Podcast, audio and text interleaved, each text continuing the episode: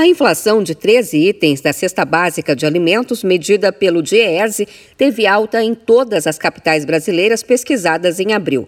As cidades de Campo Grande e Porto Alegre apresentam as maiores taxas, com inflação média de mais de 6%, seguidas por Florianópolis, São Paulo, Curitiba, Brasília e Aracaju. Todas com alta de 5% nos preços dos alimentos pesquisados no mês passado, que incluem óleo de soja, batata, café, leite integral, pão francês, arroz e feijão. A pesquisa do Departamento Intersindical de Estatísticas e Estudos Socioeconômicos, o DIESE, foi publicada na última sexta-feira.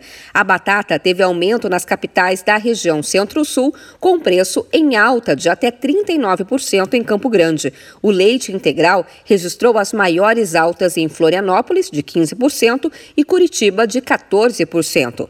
Já o pão francês subiu em todas as cidades, com crescimento de 11% em Campo Grande, 9% em Aracaju e 7% em Porto Alegre. Segundo a economista do Diese, Patrícia Costa, os números estão muito acima da inflação geral medida pelo IPCA. Que os dados de abril, eles chamam a atenção porque já pelo segundo mês consecutivo que a cesta sobe em todas as capitais.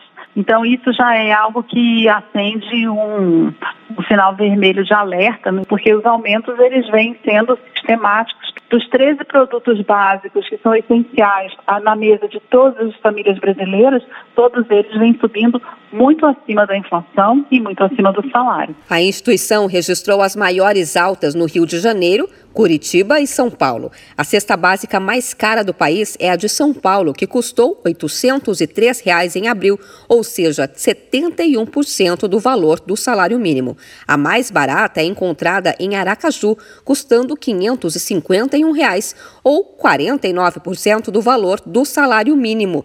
Essa cesta é calculada para suprir a necessidade alimentar mensal de uma única pessoa. Já no acumulado dos últimos 12 meses, o Diese registrou alta em 12 dos 13 alimentos pesquisados, com destaque para o tomate, com inflação de 125%, a batata com alta de 78% e o café em pó, que aumentou 74% nos últimos 12 meses, na média das 17 capitais da pesquisa.